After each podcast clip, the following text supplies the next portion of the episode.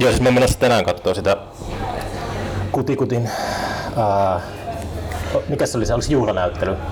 No se liittyy siihen jättikuti ää, kokoelma-antologia, semmoinen 500-sivuinen kirja, mikä nyt tammikuussa palkittiin siellä Ranskassa. Ja Mikä palkinto se on Ranskassa? se Angoulême sarjakuvafestivaali, mikä on nyt se tärkein festari Euroopassa, niin se vaihtoehtosarjakuva pääpalkinto. Niin. Tuli sille. Saisi anto, semmoinen antologia Joo, teos. joo et se on kirjapalkinto. Et, et siellä on, niitä on niitä sarjoja joku 10-15 varmaan. Niin. tää oli sit siinä.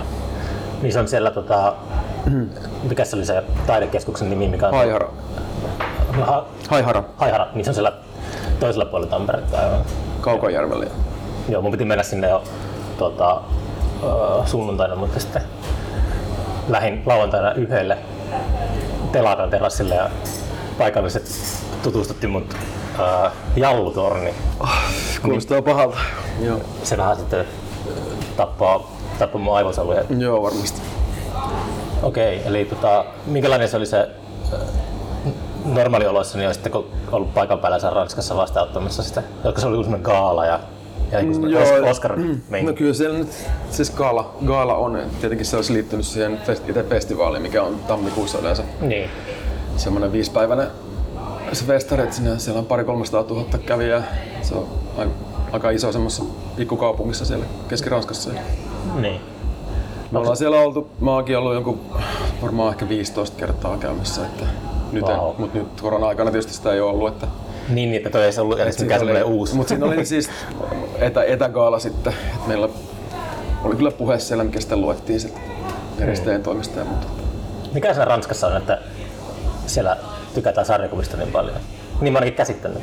Näin no maalikon siellä on tietenkin historia ja sarjakuvassa vankka, on sen, siis onhan Suomessakin joku vankka, vankka mutta tota, Se kun ajattelet vaikka omaa niin kuin, silleen vähäistä sarjakuvien lu- lukuhistoriaa, niin kyllä se on alkanut joskus niistä niin kuin Asterixista ja sitten siirtynyt johonkin Blueberryä ja tämmöiseen, mutta, mutta semmoiset, niin kuin, että kaikki ne on ranskalaisia. niin, no siinä on ehkä se myös sit se, tavallaan se semmoisen niin taiteen osuus siinä koulutuksessa, miten niin kuin ihmiset kasvatetaan käyttämään kulttuuria ja taidetta.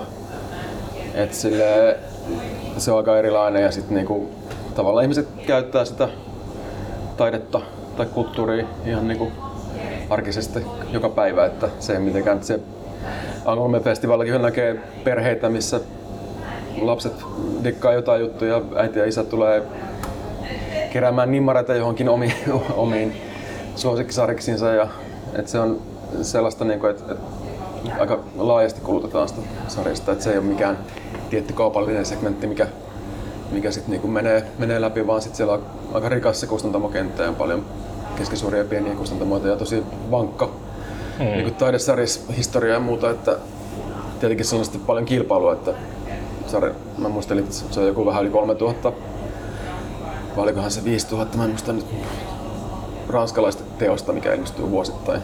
Niin. Et kun Suomessa ilmestyy ehkä 50-100 sarjakuva niin kirjaa, niin sit se on kuitenkin aika iso.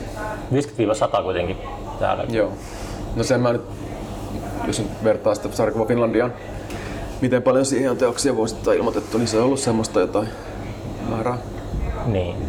Siis ymmärsikö oikein, tarkoitiko se, että siellä on niinku ihan ää, opiskella sarjakuvaa vai onko se niinku, että yleisesti se kulttuuri-ilmapiiri on semmoinen? No, Kulttuuri-ilmapiiri on, piiri on paljon vastaanottavampi tietenkin. Ja Niin. se on niin hyväksytty tietenkin taidemuodoksi siellä pitkä aikaa sitten jo, että, että sillä ei ole semmoista taakkaa, mikä sillä Suomessa on, että se on mielletään edelleen. Miten sä kuvailisit sitä taakkaa, mikä, mitä sä No, kannat? se on semmoinen, Väheksytään tietenkin ei se nyt muuttunut siinä parinkymmenen vuoden aikana, mitä itse tässä on tehnyt. Tai reilu parikymmentä vuotta, mutta tota, mut, mut sehän on siis edelleen, että valtaosa ihmistä mieltää sarjakuvan akuankaksi. Ja, Niin. ja sitten taiteen piirissä on semmoinen äp- äpärä taide osittain edelleen, mille vähän, vähän tota, kun sitä aletaan puhumaan, sitten nousee pieni hymy, hymynkare tonne kasvoille. Et, tota, mutta tietenkin se on muuttunut sillä se on niin Suomessakin hyväksytty valtion puolesta ihan nykytaiteen osaksi sarjakuva. Niin, tuli aina se keskustelu joskus, että jos käy ilmi, että tykkää sarjakuvista, niin sitten seuraava kysymys, että Marvel vai DC? Et se, Joo. kyllä mäkin olen lukenut niitä, mutta mä oon lukenut niitä ala-asteella sillä 7-10-vuotiaana ja kyllä mä, siis mä kulutan sarjista ihan siinä mit, mitä muutakin kulttuuria ja kaiken näköistä sarjakuvaa että vaikka mä teen nykysarjakuvaa, niin ei se tarkoita, että mä luen pelkästään sitä tietenkin. Kyllä niin. mä saatan tarttua siihen vanhaan ryhmä X lukea sen huvikseni, jos mä tarvii jotain aivolepoa. Hmm. Onko sun, mitä mieltä sä tästä, että Hollywood, Hollywood hallitsee just nämä supersankarielokuvat? Onko se tehnyt hallaa sarjakuvien semmoiselle mm, lainausmerkissä uskottavuudelle? Että... No en mä nyt tiedä, ei se nyt mun tekemiseen vaikuta tietenkään millään ei, tavalla, ei, mutta... se on niinku, sehän on nyt tietenkin tämmöisen tehtailun aikakauden niinku semmoinen ilmiö, että siellähän on niinku Marvel on esimerkiksi luonut valtavat maailmat ja kiinnostavia hahmoja, mitä on helppo hyödyntää elokuvaan. Sarjakuva on aika lähellä kuitenkin sitä liikkuvaa mm. niin kuin elokuvallista ilmaisua. Että niin. se voi ajatella, että se on jopa niin kuin storyboard jollekin elokuvalle. Et tota, tosin Marvelin elokuvat on aika erilaisia kuin mitä ne sarjakuvat on ollut. Että, mutta se on helppo maailma toisin, toisin taas sit niinku uudelle sukupolvelle, mikä ei välttämättä lue sarjakuvaa. Niin, sitä mietin, että onko varsinaisten sarjakuvien lukeminen vähentynyt, kun nyt pystyy katsoa jollakin tai pystyy katsoa omissa oloissa padilla jotakin le- sarjakuvaleffaa tai jotakin Spider-Mania ja ennen se oli niin katsoa peito alla, lukee taskulampun valossa jotain Kyllä se varmaan ainakin myynti, myynti on vähentynyt, mutta siis tietenkin kirjala ylipäätään niin. kärsinyt samasta ongelmista. Että tota, ää, mutta se vähän vaihtelee maakohtaisesti. Suomessahan se on ollut aika rajuakin se muutos, että, että tota, sarjakuvien myynti just ton mainstreamin osalta on aika, aika niinku alamaista tällä hetkellä. Että... Milloin on ollut semmoinen kulta-aika? No, mä tiedän, siis jos muuta kysytään mikä on kulta-aika, niin varmaan sisällöllisesti se on kulta-aika on tulossa. On, niin, no to, toivon mukaan tulos, mutta siis niin kuin, ollut, ollut tietysti niin kuin ihan 2000-luku on ollut hyvää, hyvää aikaa mm. suomalaisessa sarjakuvalle, mutta tota, mä en oikein niistä myynneistä nyt osaa sanoa, kun mä en sillä puolella suoraan toimii, mutta sen tiedän ainakin, että, että tosiaan ne on laskenut sillä kaupallisella puolella. Niin. Ja tietenkin niin markkinalaisenkin puolella nykysarjakuvassa, niin se sama kuin vaikka runoudessa tai muuten, niin sit se myyntipaikat ja muut tilaisuudet tavallaan olla näkyä, niin ne on vähentynyt huomattavasti. Että kauppoja ei niin paljon että ollaan palattu aika lailla siihen, että on tämmöisiä erikoiskauppoja. Niin. Muutama Turun sarjakuvakauppa. Niin, muutama kauppa Suomessa, mikä, mistä saa, saa sen tavaraa. Ihmiset sit käy siellä tai tilaa sit netin kautta sieltä. Tai sitten paljon tilataan myös ulkomailta, et, koska Suomessahan nyt ei käännetä hirveästi mitään, mitään sarjakuvaa. Niin... Meneekö sulla paljon ulkomaille matskua? Tai siis myyksä paljon ulkomaille? No, mulla menee pää, osa. pääosa, varmaan ehkä 8 prosenttia. Monelle, monelle kielelle niitä käännetään. Niin, se mun omat teokset. Niin. Tota, no, sulla on itse asiassa joo, instrumentaalisarjakuvia. joo, ei, mutta mä, mä, mä, siis myyn itse myös sarjiksi, että mä julkaisen jonkin verran. Niin, niin. niin. Että niistä menee pääosa ulkomaille, mutta siis 12 kielellä mulla on niinku kustantaja, että mm. mut nyt tulee tulee syksyllä semmoinen Cracking-niminen kuvateos, mikä ei ole sarjakuva ollenkaan, niin se tulee nyt seitsemään maahan, että ne nyt vähän vaihtelee sitten. Minkälainen on tuota, kuvateos? Ei sarjakuva ollenkaan. Onko se... No, mä oon tehnyt siis tämmöisiä niin taiteilijakirjoja, Ranskassa puhutaan. Suomessahan se... Sulla ei sanaa Suomessa? No, no se, sillä ei vielä ollut 2000-luvulla. No siis Helsingissä on Ricardin Karun kirjastolla on taiteilijakirjakokoelma, okay. mikä on Suomen ainoa ja tota, se on tosi hieno kokoelma, kannattaa tutustua siihen. Onko tota... se niinku semmoisia kahvipöytäkirjoja? Että semmoisia isoja, se, isoja se, kuvioja? Ei, ei, siis taiteilijakirjahan niinku, se viittaa useimmiten siihen, että se on normaalien kirjajulkaisumuotojen niin ulkopuolinen kirjamuotoinen julkaisu. Eli siis taiteilijakirja, ne voi olla fansineja, mikä on tehty, mikä on ehkä taiteellisesti korkeatasoisia. Mm. Tai vaikka jotain serigrafialla painettu käsin tehtyjä teoksia, niin kuin Ranskassa on tosi paljon semmoista. Tai nykyään Euroopassa ja maailmalla niin kuin esimerkiksi risografia-julkaisut on tosi yleisiä. Painetaan ehkä 50-200 kappaletta jotain. Itse asiassa tämä podcasti tota, kutsuttiin tuonne Bergenissä oli semmoinen taidekirjafesto, Joo. Artbook Festival. Joo, mä tiedän, että meillä on siellä kirjamyynnissä. Joo, siellä oli Jimmy Tenor teki meidän jaksosta sellaisen, se käännettiin englanniksi ja sitten tehtiin semmoinen Suomen passin kokoinen taidekirja. Se joo. meidän jakso on niin litteroitu sinne joo, joo. Heidelbergin painokoneella. Joo, joo. Siellä, oli, siellä siis kokeiltiin just sen kirjan muodon kanssa.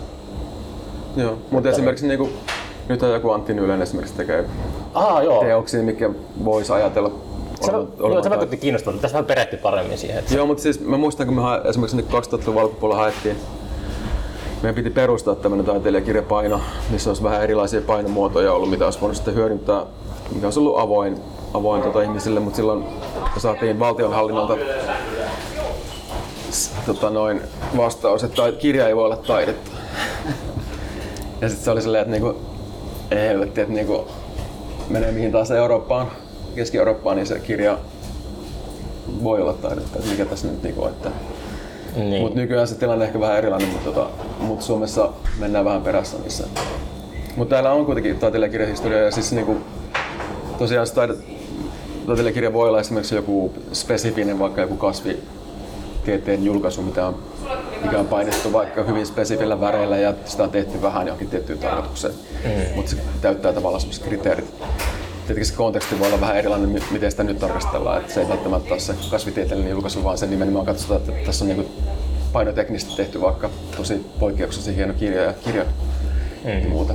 Mutta tosiaan tämmöisiä teoksia, mikä ei välttämättä ole missään kirjakappalevityksessä ja menee uppoo sitten ehkä sinne taiteen kontekstiin jollain tavalla.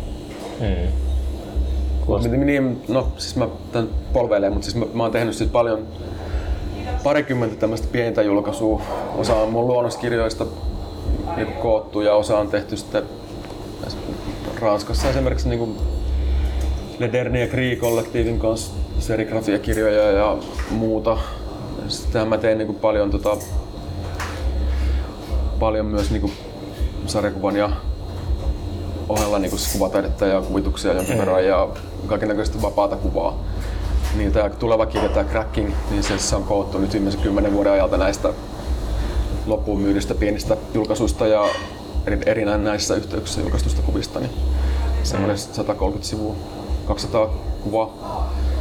Onko sä tehnyt semmoisen pohjatyön, että sä oot istunut tuntikaupalla pöydän takana jossakin messuilla ja oot myynyt niinku kädestä käteen, niin miten toi sarjakuva liikkuu No oon- sitten? Onko se vaan semmoista, että Mä olen myymässä ehkä parissa 300 tapahtumassa. anteeksi monessa? Parissa 300 ta- tapahtumassa. Hmm. Et normaalisti nyt ennen korona-aikaa niin se on 10 tapahtumaa vuodessa, että lähes joka kuukausi ollaan jossain. Ja niistä on puolet ulkomailla, eli 6 6-8 matka- matkaa vuosittain. Osa mes- messuille tai no, sarjakuvatapahtumiin, kirjatapahtumiin, taidetapahtumiin. Osa on sitten näyttelyihin liittyviä juttuja, mutta, tota, mutta ainahan mä kannan kirjoja mukana. Niin. Et sit mä laitan vaatteet matkalaukkuun ja sit miten, katon paljon sinne mahtuu kirjoja tai paljon siihen painon puolesta voi laittaa sen verran mä vien sinne ma- mihin mä menen ja sitten mä myös jätän ne kirjat sinne sitten. Et, Hmm. Sä oot varmaan hyvä pakkaamaan.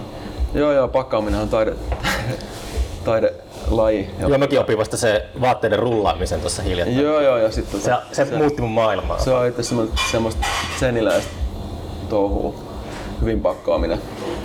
Varsinkin nyt kun posti käsittelee, niin miten sattuu, niin se on myös tärkeä, tär, tärkeä tota, Onko postit tehnyt oharta sulle? Aa, no nyt korona-aikana on tässä on silleen, että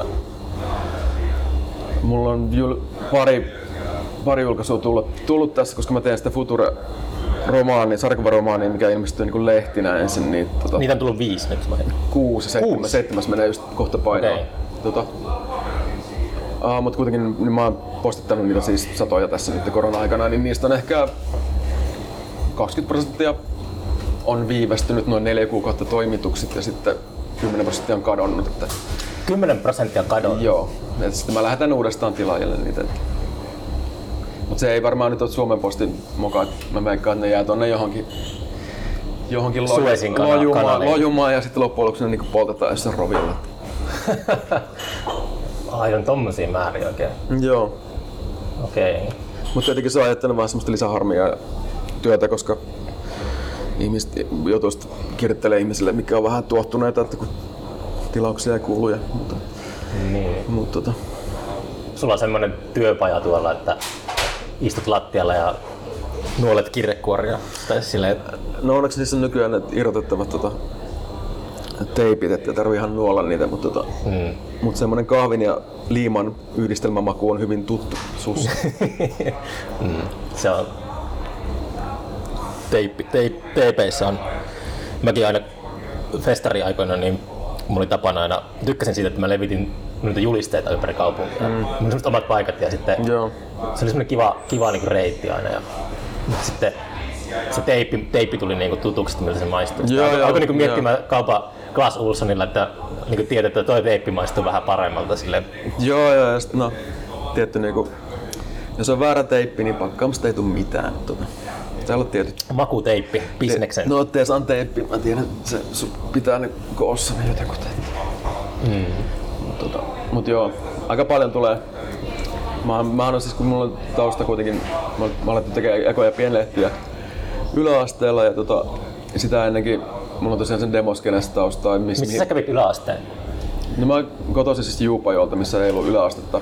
Eikö tässä lähellä jossain? No se on tossa niinku itäpuolella Tamperetta. Pirkanmaalla. Siinä, joo, mutta mä kävin lukion yläasteen Ori, Orivedellä sitten, koska Niin. Juupajolla ei ollut silloin vielä mitään. Niin silloin kuitenkin siinä iässä tuli sinemeiningit. Joo, mutta sitä ennen mä oon niinku, sen demoskeneen liittyy se, että me elettiin aikaa ennen internettiä, niin niitä teoksia lähetettiin siis lerpuilla postin kautta. Joo.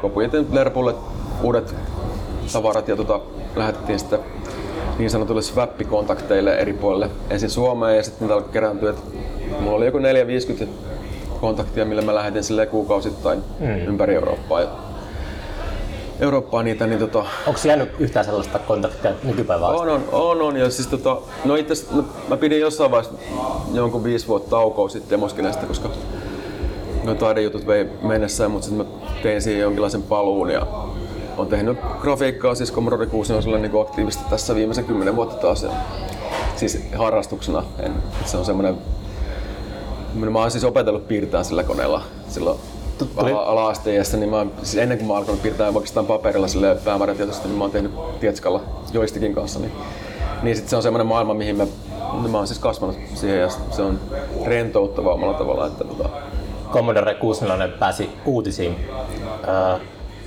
viime viikolla pitkästä aikaa, kun klassikko peli Uno Turhapuro, mutta maalle oli myynyt joo, joo. huutonetissä, muistaakseni kolme ja puoli tonnia oli. 3700 jotain, 12 vai mitä se oli. Mä kattelin sitä just eilen tossa.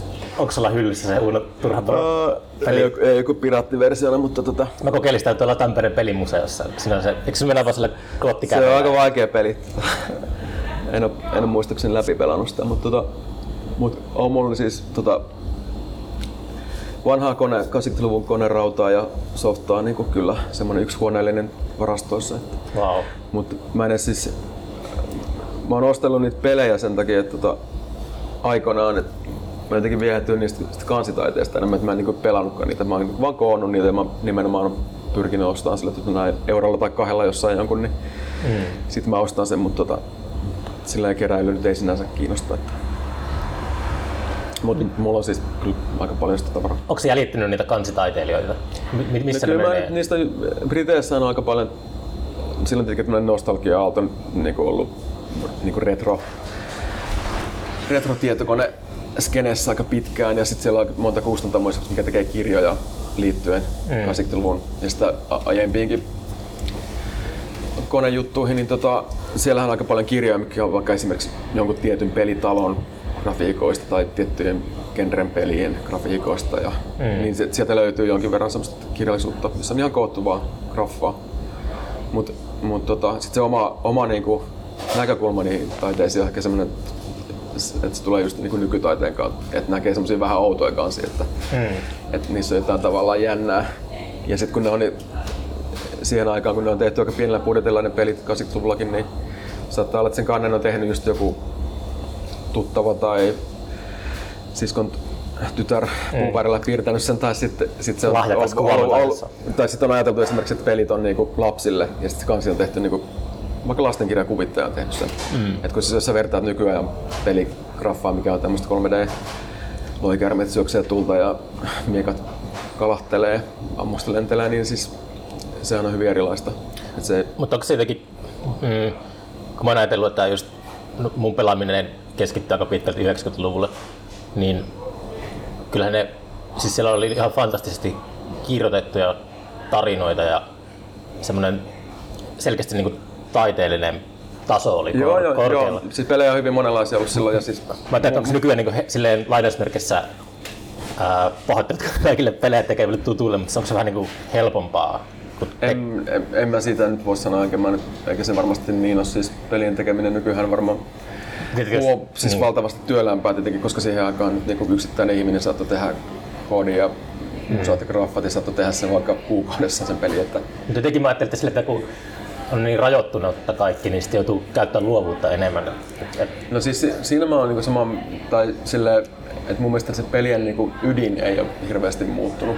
Mm. Että se ne presentaatiot, miten se peli mekaniikka ja muu toimii, niin se on sitten tietenkin kehittynyt huomattavasti, mutta siis ja sitten jos mietitään niin pelaamista ylipäätään, että mitä se niin ihmiselle on, niin sitten pelihän on parhaimmillaan mun mielestä, kun se on hyvin yksinkertainen se logiikka, että joku sak- sakki tai go, go niin kuin mm. parhaana esimerkkinä esimerkiksi siitä, että, että tavallaan on vain pari sääntöä ja sen puitteissa rakentuu valtava niin kuin, mahdollisuuksien kirjoisin. Ja, niin, kuin niin, enemmän mahdollisuuksia kuin atomeja ja maailmankaikkeudessa. Niin, että tota, että se, jos miettii sitä vanhana, vanhaa niin kuin 80-luvun vaikka tietokonepelien tekemistä, niin se, siellä saattaa olla, että ehkä keskitytty just aika monissa peleissä paljon siihen, että, että se, on niinku, että se peli-idea on niinku yksinkertaisuudessaan hyvin niinku toimiva. Mm. Tosin pelattavuudet ja tämmöiset on ihan kamalia pääosin, että niillä on ne, niinku, nyky, nyky niinku, ihminen ei varmaan jaksaisi niitä tahkota niinku minuuttia kauempaa, koska niissä kuolee aina heti. Mm. Mutta siis hyviä pelejä siellä on paljon. Ja Commodore 64 on julkaistu niinku, onko se nyt 10 000 välissä se pelien määrä, että kyllä se on aika, aika paljon sitä pelattavaa. Joo. Niin toi se Cine-juttu mä jäi kiinnostan, kun mä oon ehkä just väärän ikäinen niihin, mutta musta tuntuu, että mä kuulin eka kerran Cine niin kuin sitä käsitteestä, konseptista vasta, kun mä muutin pois Kuusamosta. Ei meillä ollut niin kuin sellaista kulttuuria ollenkaan pohjoisessa. Et on, sä, oliko se niin yläasteikäisenä, kun sä sanoit, että sä oot alkanut tekemään jo itse sinne? Joo, no silloin yläasteella sai just itse kosketukset siihen siinä juttuun. Että niinku, siinä oli oikeastaan pari semmoista, mikä vaikutti vähän siihen, että tota, kolme asiaa. Yksi oli siis, mä luin silloin sariksi tietenkin paljon, ja Oriveden kirjaston kaikki sarjakuvat kun oli lukenut, niin sillä viimeisenä oli jotain pieniä suomalaisia läpysköitä muutama. Eli oli sarjari lehden joku numero ja suuren kurpitsa jotain sen, mm. sen aikaisia antologioita tai- tajus, että okei, niin kuin, että suomalaisetkin tekee tämmöisiä, suomalainenkin voi tehdä tälleen niin kuin, vähän, vähän niin kuin itselähtöisesti sitä juttua, että ei tarvitse olla kustantamoa siinä. Niin oliko niinku, siis Paulihan on ollut vieraanakin tässä, mutta niinku, oliko Suuri Kurpitsaa kans, julkaisitko se Cineä kans niinku siis alun No sehän on lähtenyt siis kurpitsa. Joo, mä, sen, mä en tiedä niin vähän Joo, joo, silloin 80-luvulla ne ekat, ekat kurpitsat on ne on niin fansineen. Joo. Et sehän on ollut siinä käsittääkseni, niin Pauli nyt voi itse korjata jossain eh- ehkä, mutta kuitenkin sinne punk, punk sinne aallossa tavallaan tullut se sarjakuva mukana, että se, siellä on ollut useampiakin sarjakuvan julkaisuja, mutta Kurpitsa on näistä se selkein, selkein esimerkki ja sitten mikä on jäänyt jäljelle. Niin, Mutta tota, ainoa mikä on jäljellä. niin. Mut sitten niin kun, sit me nähtiin siinä Mänttästä oli semmonen leffoihin keskittynyt just kauhu ja gore splatter tavaraan. Keskittynyt julkaisu Video Waste, mi- mikä, mihin meillä nyt oli sitten jotenkin että jotain tutun kautta tunnettiin vähän niitä tyyppejä tai tiedettiin ainakin. Mm. Ja sitten se oli silleen, että okei, että jos Mänttäs pystyy tekemään sinne, niin kyllä mekin voidaan tehdä jotain. Oho, Mene. Ja tota, sit siinä Orivedellä yläasteaikaan sattui olemaan Marttila Juho ja Mart, Juho teki tuommoista Pinhead-nimistä punk mikä lähti ihan pienestä. Muistaakseni Juho aloitti se jo ala-asteella, että sillä oli semmosia niinku parin, parin A4 Hellraiserin mukaan nimetty vielä. Joo, mutta, mutta ne oli ne kaikki, niissä oli Ramones-levyarvosteluita ja Wow. pohdintoja. Ja sit, tota, mutta kuitenkin oli tämmönen niinku pieni, että ymmärsin, että, että näitä voi tehdä tälleen, näitä lehtiä. Sitten me alettiin tekemään omia. Silloinhan me ol- oltiin kiinnostuttu mun kaverin kanssa, kenen kanssa me sitten tehtiin lehtiä, niin just niinku äärimmäistä he, heavy musasta, just Blackixista, jostain gore-leffoista, että joku John Watersin leffoja katseltiin silloin yläasteella mulle. Ja Mm. kiinnosti kaikki trassa semmonen vähän niinku provosoiminen. Ja ne lehdet nyt oli sen näköisiä.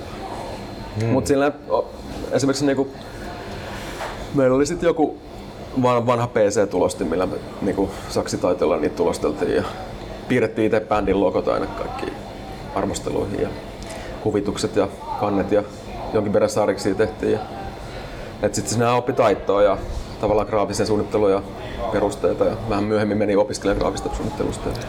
Miten te hoiditte distribuution sitten? Et, et niin kuin... No siihen aikaan siis se sinä kulttuuri oli aika voimakas.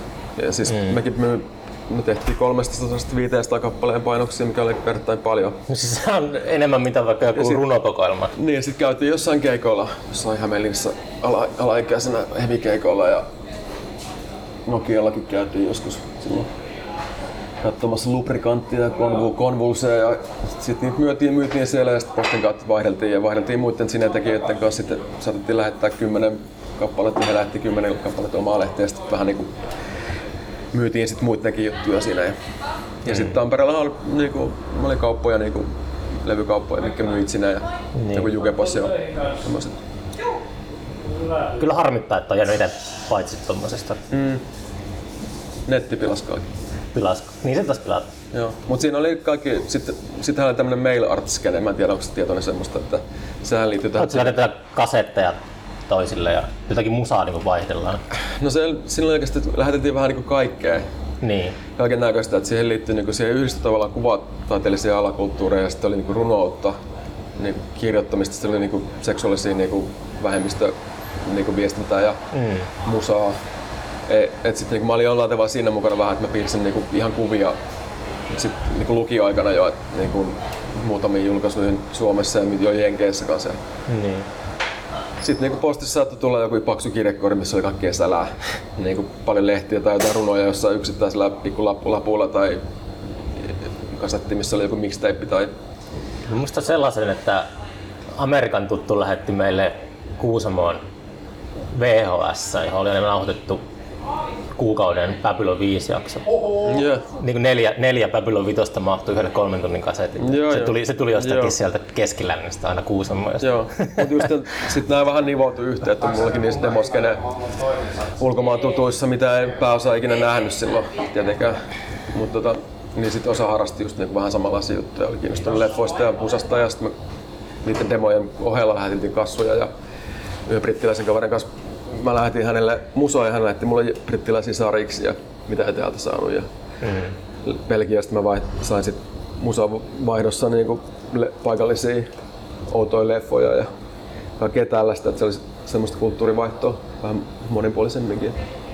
Tuo on myös sivistävää, että jotenkin näkee sellaista tosiaankin vaihtoehtoista.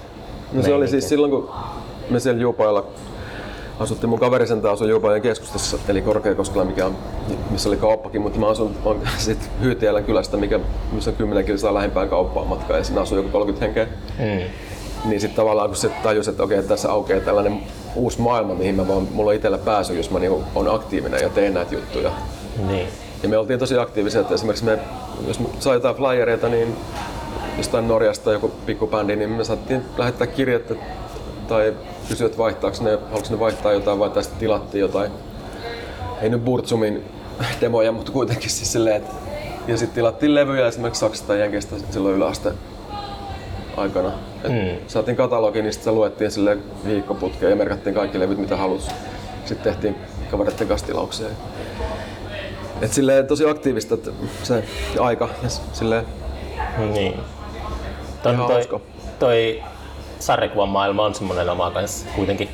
Hmm. Sarjakuvan mä astuin vähän myöhemmin silleen, että mä olin vaan lukija pääosin siihen. Niin. Asti kun meni taidekouluun. Mut sekin viilytit tuolla maailmalla ja nautit sellaista arvostusta ja voisi sanoa niin kuin menestyneeksikin sarjakuvan tekijäksi, niin silti se on semmoista niin omaa semmoinen jotenkin, ei se hirveästi roisku sieltä mihinkään, että isät ja äidit tietä siitä mitään. Niin, no se nyt liittyy tota, aika moneenkin juttuun tietysti, että eihän Suomessa niinku se uudempi sarjakuva ole kuitenkaan silleen mikään iso juttu ollut. Mm. Että otetaan yksittäisiä teoksia tai tekijöitä, kuten vaikka Ville Ranta nyt, mikä on muuten sitten näkynyt Muhammed Kohujen kautta. Ja, ja Iltalehteä tekee. Niin. Mutta tota, mut ei sitä mielletä semmoiseksi semmoiseksi tota, niin kuin... Pilapiirtäjät pääsee kansakunnan kaapin päälle. No joo, mutta, mutta tähän liittyy nyt kaikki siis kirjamaailma, kirja-alan ylipäätään arvostuksen selkeä väheneminen se, että kirjoja ei saa enää, että ei ole semmoisia tavallaan se marginaali on niin kasvanut kaikissa kirjakaupassa, että se mitä ne myy on kuitenkin hyvin pitkälle sitä niin kuin myyvintä osaa sit kirjaa. Kaipaaksa, haaveileksä jostakin sellaisesta, että Mä oon ihan täysin tyytyväinen siihen, missä mä nyt olen, että niin. pystyn elättämään täällä itteni ja muuten, että tota, on paljon ideoita ja tietenkin nyt mu- muutettiin pari vuotta sitten tänne Siuroon, niin mm, työolosuhteet ja tämä idyllinen ympäristö, niin näähän on nyt ihan täydellistä. Että... tää on kyllä, tää on mun kolmas kerta täällä nyt on aina. Ja sitten se, että mä teen, että kyllähän mulla on siis niinku, olisiko ollut mulla joku vähän vajaa 100 000 kirjaa tuolla maailmalla, mun kirjoja. Että se on kuitenkin aika paljon. Mm. Eihän se nyt tietysti niinku sit vertaat johonkin tota, tämmöiseen isoon myy, niinku mainstream-nimeen, mikä myy kirjoja, niin sitten taas paljon. Mutta siis niinku se, että mä, että se, mä, mä toimin pääosin niinku semmoisten aika vaihtoehtoisten kustantamoiden kanssa. Ja sitten mä tunnen ne ihmiset, jotka siellä on taustalla, ja mä pystyn jakamaan niiden kanssa aika samanlaisia arvokäsityksiä. Mm. Ja sitten niinku, niin sit se on kiva toimia niiden kanssa. Ja tietenkin se luo mulle semmoista vapautta sitten, mikä on tuossa tekemisessä tärkeää, että mulle ne luottaa siihen, mitä mä teen, että mä pystyn aika tekemään mm. omalla, omaehtoisesti kaiken. Ja Niin. kompromissittomasti silleen, Sarjakuvamaailmassa olisi sellaista niskaa hengittävää kustannustoimittajaa. Onhan se. Onko? Se, joo. Jos sä menet tonne vaikka Ranskaan alat tekee isolle kustantamolle, kyllä sulla on niinku aikataulu. Sun pitäisi kirja tehdä vuodessa tai isompi kirja kahdessa.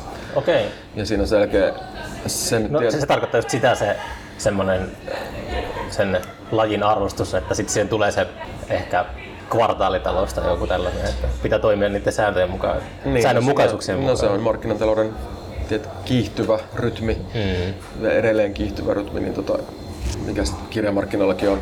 Ja kirjan elinkaarihan on supistunut huomattavasti. Ja Niin. mä yritän, yritän tietenkin omilla teoksilla taistella sitä vastaan, että, en halua semmoista kertakäyttöisyyttä Mm. siihen tuoda. Ja silleen, silloin kun itse kustannettiin Hudahudan, tai julkaisemme vieläkin, mutta siis niin Hudahudan kustantamon kautta, niin siinä oli perusajatus, että, että meidän kirjat on myynnissä pitkään. Mm. Että makset, maksetaan sitten niin veroja varastoista. Mutta se, että niin kirja on saatavilla, koska jos me painetaan vaikka tuhat kappaletta jotain kirjaa, mikä on pienelle kustantamolle aika iso määrä ja Suomessa, niin tota, saattaa kuulostaa pieneltä kuuntelijalle, mutta tota, mut silti niin tuhat kappaletta, niin sen, sen myynti ei mikään sille selvyys. Ja sitten muuten ajattelee, että Suomessa on 5 miljoonaa plus ihmistä, niin sit se tuhat, tuhat on tosi pieni määrä kuitenkin siihen suhteen. Että mä oon aina ajatellut, että tuolla on paljon ihmisiä, mitkä niinku haluaa nähdä niitä juttuja, mutta ne ei vaan ikinä tavoita niitä. Ne ei näe niitä missään kaupassa, ne ei näe niitä kirjastossa, koska kirjastokin on... Mä oon vähän pessimistisempi ehkä. Mä, mä, no mä, mä pohjaan tämän mun kokemuksen myynnistä niin tapahtumissa. Niin. Et ihan sama mihin menen myymään kirjoja, niin kyllä sillä aina on kiinnostunut ihmisiä, mikä ei ikinä nähnyt niitä teoksia. Ne kysyy, että mitä nämä on. Mut eikö sitä voisi syyttää kans ihmisten omaa passiivisuutta ja sellaista? Mä, No, joo, no, kyllä mä huomaan se omassa käytöksessä, että, että niinku se, esimerkiksi median, niinku, ö, se mikä mediassa näkyy kapenevasti ja vaikka tämmöinen, niinku, että tavallaan lehtien oma äänisyys on noiden konsernien kautta niinku kadonnut, että samat arviot toistuu, Mm. toistuu eri lehdissä, niin tota, ja sä et näe sitä niinku kirjoa samalla, että pitää olla itse hyvin aktiivinen. Niin. Ja sitten kun pääosa kanavista, mistä sä saat sitä tietoa, niin on määrä, niin tavallaan kaupallisia kanavia. Mm.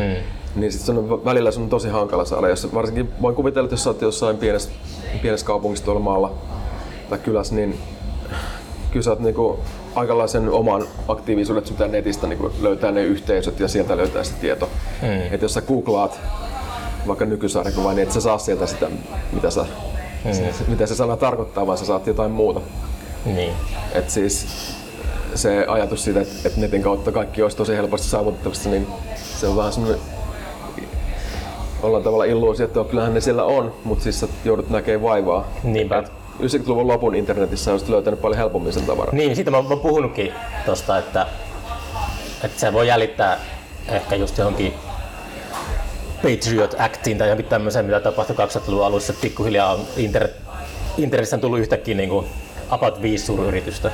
Ja se, mm. mitä internet oli silloin alussa, just nämä John Perry Barlowin manifestit ja tää, niin se on ihan eri paikka, mitä se nykyään on. Niin, ja kyllä se, mu, niinku, m- se muistaa. Mä nyt itse 90-luvun 94 vuodesta asti, tai 95 siis siinä alkanut käyttää nettiä aktiivisesti, niin, Joo, sama juttu. niin tota, kyllä se nyt muistaa sen muutoksen, tai huomaa.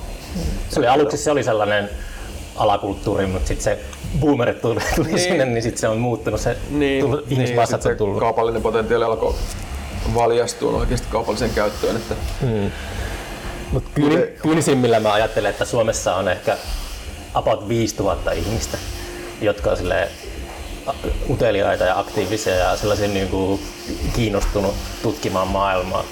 Niin kuin silleen, tiiäks, että no joo, mutta se on te- vähän miten se asia esittääkin. Mutta jos, jos esimerkiksi se 5000 ihmistäkin lukisi sen tietyn kirjan, Niin. mikä on hyvin marginaalia ja kertoo siitä, ajattelen se, kun bändi myös Ulos. 5000 levyä, sehän on valtava määrä. no se bändi pystyisi tekemään sillä niin kuin lisää levyjä. Että, tota, se on niin pieni määrä ihmisiä, mutta silti se ku- ku- kuitenkin on niin kuin aika mm. hankala, hankala tota, saavuttaa sellainen, että varsinkin jos niin kuin tarvii, on sellainen kynnys, että pitää osallistua talon niin kuin rahalla siihen toimintaan. Niin, niin. Se on tota... Et kyllähän mäkin siis teen sitä, että mä just tosiaan julkaisen omia juttuja, että, että mä päätin julkaista esimerkiksi sitä Future-sarjan lehdet itse englanniksi mm. ja tehdä siitä tämmöisen niinku, tavallaan vähän kampanjan. Niitä ei ole ollenkaan niin kuin suomeksi kirjoitettu. Mä oon tehnyt kaiken suomeksi jo, mutta siis, Niin. niistä tuli, siis kootaan kirja sitten, kun se sarja on valmis. Monta osaa saa mennä tehdä sen. Kymmenen tulee sitten. Eli ensi vuoden lopulla tulee viimeinen osa ja sitten ensi vuonna aloitetaan jo sen Herra Jumala, sä Alo- aloitetaan siis tota, ää, tekee sitä kirjaa, että siinä on siis romaanin verran tekstiä. Se on poikkeuksellinen teos mun, mun tekemäksi sarjakuvassa, että siinä on paljon tekstiä, mutta tota, eli käännöstyö, kun tehdään monen maahan ja tekstaaminen, mm-hmm. mitä nyt tosin ei tehdä käsin, koska tekstiä on niin paljon, niin tota, se tulee olla aika iso työ. Onko sulla se koko story niin kuin olemassa vai miten sä teet sitä? Onko sä, tiedätkö sen tarinan lopun ja tälleen vai onko se niin Joo, kyllä mä sen tiedän, mutta siis tota, mä oon siis aloittanut sen kymmenen vuotta sitten sen mm. taustatyö siinä ja käsikirjoitin sitä niinku, mä itse pari-kolme vuotta tavallaan keräsin vaan siihen ideaan, että mulla oli niinku, siellä niinku teemat ja mitä mä haluan käsitellä tiedossa. Mutta se käsikirjoitus, niin mä teen siitä, teen siitä sen ko- kokonaisuuden aika pitkälle valmiiksi ennen kuin mä aloin piirtää. Mutta mä jätän sitten aina käsikirjoituksiin paljon varaa muutoksille. Ja esimerkiksi tässä Futures, kun se käsittelee ihmiskunnan mahdollisia tulevaisuuksia, niin mun oli pakko niin jättää siihen niin tavallaan tilaa reagoida niin tämän ajan Pandemialle. No kyllä se siinä esimerkiksi on, mä, mä tein muutoksia pandemian takia siihen. Miten sä, mä, oon, mä olin aluksi, mä olin semmoinen ää, optimistinen, että ehkä tulee semmoinen uusi renesanssi tämän pandemian jälkeen. Nyt mä oon vaipunut sellaiseen, enemmänkin tulee uusi pimeä keskiaika, taiteessa ainakin, tai jälkeen. Niin, katsotaan nyt, miten tämä Mä, kulutu... mä ajattelin, kun tuolla mediassa puhutaan, niin kuin, että ihmisillä on nälkä tehdä sitä ja tätä, niin mä jotenkin yhdistän sen heti siihen, että rima on tosi alhaalla. No siis lukeminen on esimerkiksi lisääntynyt korona-aikana. Ja siis mun käsittääkseni... Onko se oikeasti lisääntynyt? Joo, joo, ja mä nyt tiedän sen, että niin kun esimerkiksi erikoiskirjakauppojen myynnit on saattanut kasvaa aika huimastikin Okei. tässä. Mm. Ja sit, no mä, nyt, no mä oon huomannut itse, että koska ei ole tapahtumia, missä mä oon ollut vaikka Suomessa myy, myymässä, niin mä oon myynyt kolme kertaa enemmän netin kautta mun omia kirjoja Suomeen. Se mä tiedän, että levyt ei ole myynyt yhtään sen enempää. Joo. Ja tota, musikot, le- musikot myy muutenkin niinku keikoilla, mutta sitten niin, no mitä le- mä oon puhunut levy, levyyhtiön tuttujen kanssa, niin ne on ehkä enemmänkin laskelulla. Niin Joo. Sille, niinku, No mitä levyllä- normaalisti tilataan netistä. Niin levyllä on tietenkin se äh, Spotify siellä, että kirjaa ei pysty lukemaan netissä, että tota, Niin. Pääosin, ainakaan näitä marginaalisia juttuja, mutta tota...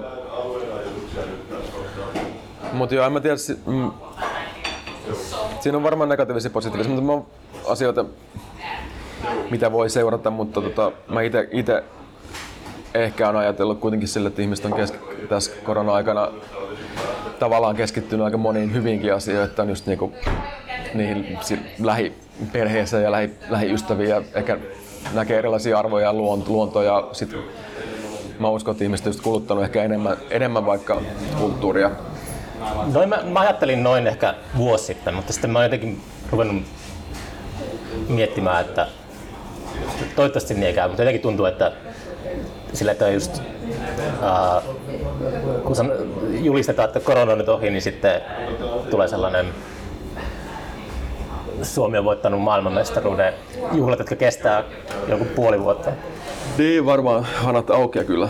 Se on ihan varma, mutta tota... Mut en tiedä. Mutta ainakin tässä on tilaisuus muutokselle. Mä toivon, että se käytetään jollain tavalla, mutta ettei palata siihen samaan globaaliin kulutukseen siinä mittakaavassa globaaliin tällaiseen, mistä tämä oikeastaan koronapandemiakin on lähtenyt liikkeelle, mikä se leviämiseen mahdollistunut. Et kyllähän tämä nyt osoitti sen, että miten haavoittuvasti tämä kaikki, kaikki on. Niin. Niin kuin. Et ehkä sellaisia tietynlaisia perusarvojen äärelle aika moni kuitenkin joutunut palaamaan. Mutta se on ihan mielenkiintoista että miettiä sitä, että miten se tällainen lockdown elämä on vaikuttanut ihmisten kykyyn sit toimia vaikka sosiaalisesti tai niin kuin miten ne, pystyykö ne yhtäkkiä palaamaan siihen. Niin kuin. Mm. Et tota, mä huomasin esimerkiksi tuossa, meillä oli siis perjantaina Haiharassa nämä kutikutin avajaiset, niin tota, pienimuotoiset avajaiset. Et me ollaan oltu tässä Siurossa aika pitkältä perheen kanssa ja tota, keskitty työskentelyyn ja kasvimaahan ja muuhun, niin tota, sitten mä koin semmoista niinku pientä paniikkia sitä avajaista, että siellä on ihmisiä, että mitä, voiko mä nyt niin mm. mennä sitä. Mutta tietenkin niin se... Ei silleen, et, et sä pelkäät virusta, vaan että on sosiaalinen ei, paine. Ei, se niin sosiaalinen nimenomaan, mutta tota, mä en, en ole mikään kovin sosiaalinen ihminen muutakaan, mutta tota, mut se meni ihan hyvin ja oli tosi kiva nähdä tietenkin tuttuja, mm. mitä ei ole nähnyt vähän aikaa. Joo, kyllä tuolla niinku, kun, just kun ilmat lämperi ja alkoi kävelemään tai ulkoilemaan, niin sitten näkee jotakin tyyppejä, jotka tulee vastaan sille, että ne on ollut just jossain kiveen alla pitkään aikaa. Ne oli silleen kuin tykisuusta ammuttu. Ihan silleen älytön niin puheenvapautus ja, silleen, ja pitää vaihtaa vuoden kuulumiset silleen kymmenessä minuutissa, kun ei tiedä, että kohta tulee taas joku lockdown ja sitten pitää olla piilossa. Niin, mutta sitten välttämättä ei ole niin paljon puhuttavaa. Niin, ei se vaan niin se olisi jossain armeijassa ollut vuoden sille, että kun ei enää vaan jossain sama, samassa rutiinissa. Mäkin on tavallaan tosi siistiä keskit, pystyä keskittyä nyt vuosi pelkästään työntekoon. Onko sulla ollut selkeästi semmoinen, tota, niin kuin, ei ahkerampi, tai siis ahkerampi, mutta sille, että oot siis saanut vaan aikaa enemmän? Niin onko, onko selkeästi nähtävissä, että oot, oot tehnyt niin kuin enemmän No siis tää nyt, tietysti meillä on pieni lapsi, niin tämä korona-aika teki sit, sitä kautta omia hankaluuksia. Mm. Et meidän tytär oli kotona aika paljon. Ja niin, niin. Mikä tarkoitti sitä, että mä herään viideltä aamulla töihin ja puolen päivän aikaa. Viideltä työhuoneella? No viiden jälkeen ja sitten puolta päivin vaihdetaan vaimon kanssa vuoroa, vahtivuoroa. Että, tota, mm. et sille, mut se, se, oli ihan jännä ja itse asiassa niin tuossa talviaamut ja kevätaamut varsinkin oli hauskaa työskentelyaikaa, mutta, mutta tota, en mä nyt, siis mä tykkään, siis pidän työnteosta, niin kuin, että se on, just kun saa piirtää, piirtäminen on silleen, edelleen nautin siitä ja teen sitä ihan harrastuksena, niin kuin sanoin, niin just demo, demoskenen puolella ja myös piirrän ihan huvikseen luonnoskirjaa. Onko sulla ollut pahoja sellaisia writers block-kausia? Anteeksi? Sellaisia writers block. Nykyään täällä alkaa lounasaika kohta. Joo, no tota, mm, ei mulla oikeastaan, no oikeastaan mulla oli pahimmat blogit ollut silloin, kun tota, oikeastaan kun mennyt taidekouluun vähän ja sitten tota, mä, mä siihen asti tavallaan kehittänyt semmoista tietynlaista piirrostyyliä, niin. mikä on hyvin tämmöinen pelkistetty vaikka pitkälle viety niin sarjakuvallinen tyyli. Ja sitten tavallaan mä, siinä ei, se ei ehkä enää palkinnut siinä vaiheessa, kun oli kehittynyt siinä aika pitkälle ja tehnyt sitä, tehnyt sitä pitkään, niin tota, niin sitten se tavallaan sen, se aiheutti semmoisen niin kuin lukon. Mutta mä sitten tiedostin sen ja aloin niin päämäärätietoisesti hajottaa sitä mun tyyliä. Että mä aloin kokeilla erilaisia välineitä ja kokoja ja tekniikkaa. Niin, tota, niin se auttoi sitten siihen. Ja sitten oikeastaan no, just tää Future-teos on siis sellainen sulatusuuni, missä mä käytän erilaisia kerronnan ja piirroksen tyyliä. Mm Eli se, sitä ei tehty yhdellä tyylillä, vaan se on hyvin moninainen ja mä pyrin siihen, että se kielikin on aika moninaista siinä. Ja tota, se oikeastaan niin se tulee siitä teemasta, kun mä käsittelen jotain niin tavallaan hahmotonta aihetta kuin tulevaisuutta, niin mä en voi esittää sitten jotain mun, mun näkökulmaa, vaan mä tarvitsen tavallaan perspektiivejä, että mä katson sitä niin monista eri kulmista, niin. sitä tulevaa. Ja sitten tota, just siihen mä käytän sitten tavallaan erilaisia niin kuin retorisia ja kerronnallisia ja piirroksellisia keinoja. Kun sä puhuit taustatyöstä siihen, niin luitko siis jotain tota, futuristien kirjoja tai niin skifi tai miten, mitä sä tarkoitat taustatyöllä? No, kaiken näköistä. Alkaa nyt ihan jostain klassista skifistä niin kuin ja TV-sarjoista, jostain ensimmäistä skifi-leffoista ja, hmm. ja sitten ihan niin kuin tulevaisuuden tutkimukseen jonkin verran ja sitten tota, kaiken näköistä. Mä pyrin silleen vaan aika vapaasti lukeen ja kerään ajatuksia sitten, että miten ihmiset on nähnyt sitä tulevaa. Onko sulla joku selkeä tyyppi, joka on vaikuttanut sun ajatteluun, jonka voisit sille sanoa? Niin kuin, että... No ei nyt suoranaisesti. Ei ole yhtä se, sellaista. Se pitää, en voi sanoa, siis Ehkä se, no se toi William Morriksen se yksi kirja, mikä oli ehkä semmoinen, mikä vaikuttaa aika paljon siihen tota, tämän Futuren semmoiseen kehys, yhteen ke, kehystarinaan, mikä kertoo semmoista Sentra-ideaalista. Sentra-nimistä kaupungista. Et se on vähän, vähän tämmöinen naivi paikka, mutta omalla, omalla tavallaan sit edustaa sen kirjassa semmoista ideaalia. Niin. Mikä vesistä tässä on? Kulovesi on tää, mikä tästä. Ja tosta on toi Jokisen järvi, mikä menee tonne Kyrösjärveen sitten tosta pohjoiseen. Siis pääsee, tästä, tästä pääsee kauas veneellä? No, meillä on tällä puolella, tästä pääsee Sastamalaan sitten ja sinne. Oh, Itse Porin asti, jos Pääsee Porin asti? Pääsee merelle? No joo, mutta mä en tiedä, sen pitää vissiin rahata parin padon ohitte tai jotain. Mut yksi kaveri on soutanut tosta Poriin, että... Ajan. Mutta tosta pääsee pohjoiseen sitten tosta järveltä niin sinne Ikalisiin ja muu. Oh. Joo. Mutta mä, käydään, mä käyn kalassa viikoittain kesät, talvet, niin sen takia tossa. Tuleeko kalaa? No, kyllä sitä aina tulee. Me syödään kalaa. Aina tulee kalaa. Kyllä mä, mä oon suhteellisen, mielestäni suhteellisen hyvä kalastaja tällä hetkellä. Onko sulla virveli ja sitten tota, No, vi, mä kalastan aika monella tapaa. Että, tota, nyt kesällä dynamitilla en kalasta kyllä. Se on jäänyt ehkä tonne tota, menneisyyteen toivon mukaan, mutta tota. No, mutta mä kalastan aika monipuolisesti. Talvella käyn pilkillä viikoittain ja sitten Pirkanmaan tässä järvet tulee tutuksi tässä Tampereella ollut varmaan 50 järveä kiertänyt jo tähän mennessä. Onko toi lähijärvi, onko toi hyvä kalajärvi? On, siis toi on tosi hyvä, mutta tuossa on vaan talvella niin kova virtaus, se ei tästä, tässä ei oikein pysty niin. turvallista, mutta me käydään tästä pikkujärvelle ja sitten kun tulee paremmat jäät, niin tuolla vähän, vähän länteen tästä, tossa, missä virta ei niin kova. Mikä on isoin kala, minkä olet tuota, saanut tuolta? No mä nyt erityisesti tähtää siihen isoon kalaan. Sehän on aina niin tärkeää. Että kyllä no, no, taitaa nyt olla jotain semmosia vajaa kymp, kympi haukia ollut. 8-9 kilon hauki. Isoimmat kalat. Wow. Siitä riittää ruokaa heti. Joo, nyt kannattaa kyllä yleensä päästä meneen, koska se, se on tota, sille lai... vesistön kannalle niin kuin parempi, että ne isot, isot kalat säilyy siellä. Niillä on hyvä perimä ja Ai ja, ne okay. huoltaa sitä vesistöä, niin kuin tämäkin nyt on tosi rehevä järvi kuitenkin. Että... Särki taisi olla se kala, minkä se roskakalamainen johtuu jostakin siitä, että se tykkää käydä jossain Venäjällä tai mikä kala, oliko se särki? Mä joskus kun se lapsena no siis kertoi, että... Suomessa siis, että, mutta siis sota-aikana särki on ollut pelastus, lahna ja särki. Musta lapsena se... sanottiin, että tuo kala on niinku sille... No joo, mutta sehän tulee niinku siis siitä, että... että se tulee jostakin Su- Venäjän ryssävihasta tai jostain. Ei, ei, kun se tulee siitä, kun Suomeen on tuotu tämmönen pullalohi aikoinaan. Ja Pullo. Se, pullalohi, siis Pulla. eli kasvatuskala. Niin, niin, aja. Hauska termi. Se on markkinointi, se on kaupallinen juttu, miksi sitä, sitä on alettu kutsua roskakalaksi sen takia, että halutaan tuoda tällainen myyntiin tarkoitettu kalanlaji, mitä aletaan myymään parempana kalana kuin muut. Ah, pikkuporvari. Joo, joo, joo. Mutta mä itse pyrin just kalastamaan monipuolisesti, että me syödään särkeä, syödään lahnaa, syödään eri kaloja.